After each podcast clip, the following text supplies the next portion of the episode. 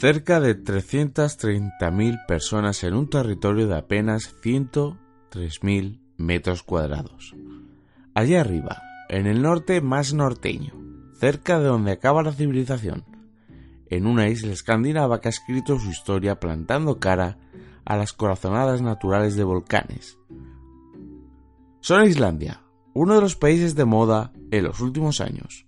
Y hoy os voy a contar una historia bastante curiosa de sus aficionados.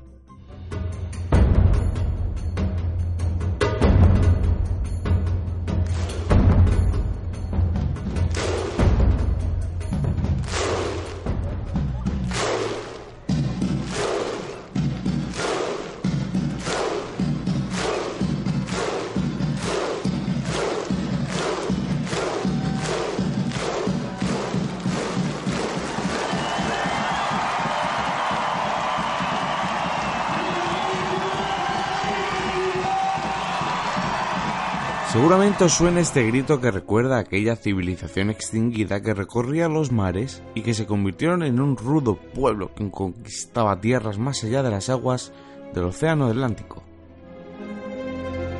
Se trata de uno de los gritos de moda en el fútbol, sobre todo desde la pasada Eurocopa de Francia en 2016, cuando Islandia, con sus románticos aficionados, realizaban este acto después de cada victoria formando una maravillosa unión entre jugadores y afición que les convirtió en un auténtico fenómeno viral en redes sociales.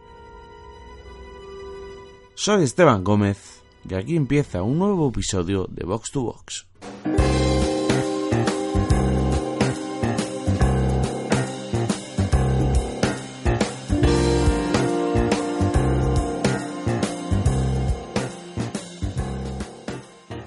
De verdad siento traerte esta mala noticia, pero no.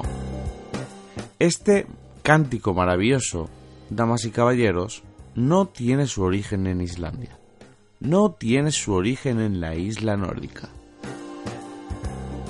Su origen está un poco más abajo, eso sí. En otras islas, en otro territorio insular. Concretamente en el Reino Unido, en Escocia, en la ciudad de Motherwell. Ocurrió durante un partido de Europa League en 2014, durante la visita del Stjarnan islandés al Motherwell, en una eliminatoria que se llevaron los nórdicos por un global de 4 goles a 5. Pero parece ser que no fue lo único que se llevaron en las maletas.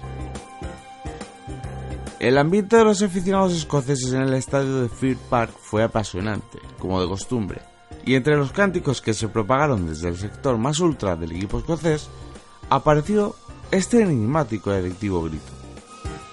Los islandeses quedaron petrificados, enganchados y hipnotizados. Un cántico que les enamoró, que adoptaron como propio una vez llegaron nuevamente a su país y que años después, en 2016, acabó convirtiéndose incluso en el santo y seña de Islandia, de la selección islandesa.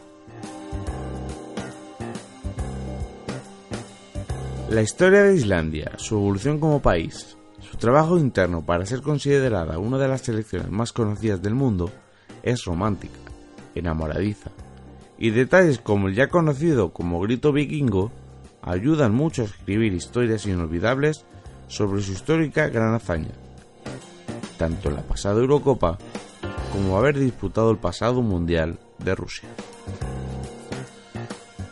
Pero no, damas y caballeros, Siento decirlo, pero no. El grito vikingo es realmente escocés, y si uno hace una rápida búsqueda por YouTube, descubre que el Motherwell tiene el prestigioso, entre comillas, honor de haber visto nacer en sus gradas uno de los cánticos de moda en el fútbol mundial. Allí, en Escocia, en el coqueto estadio de Fir Park, entre sus algo menos de 14.000 asientos. Sí, allí nació todo. Ha sido un placer.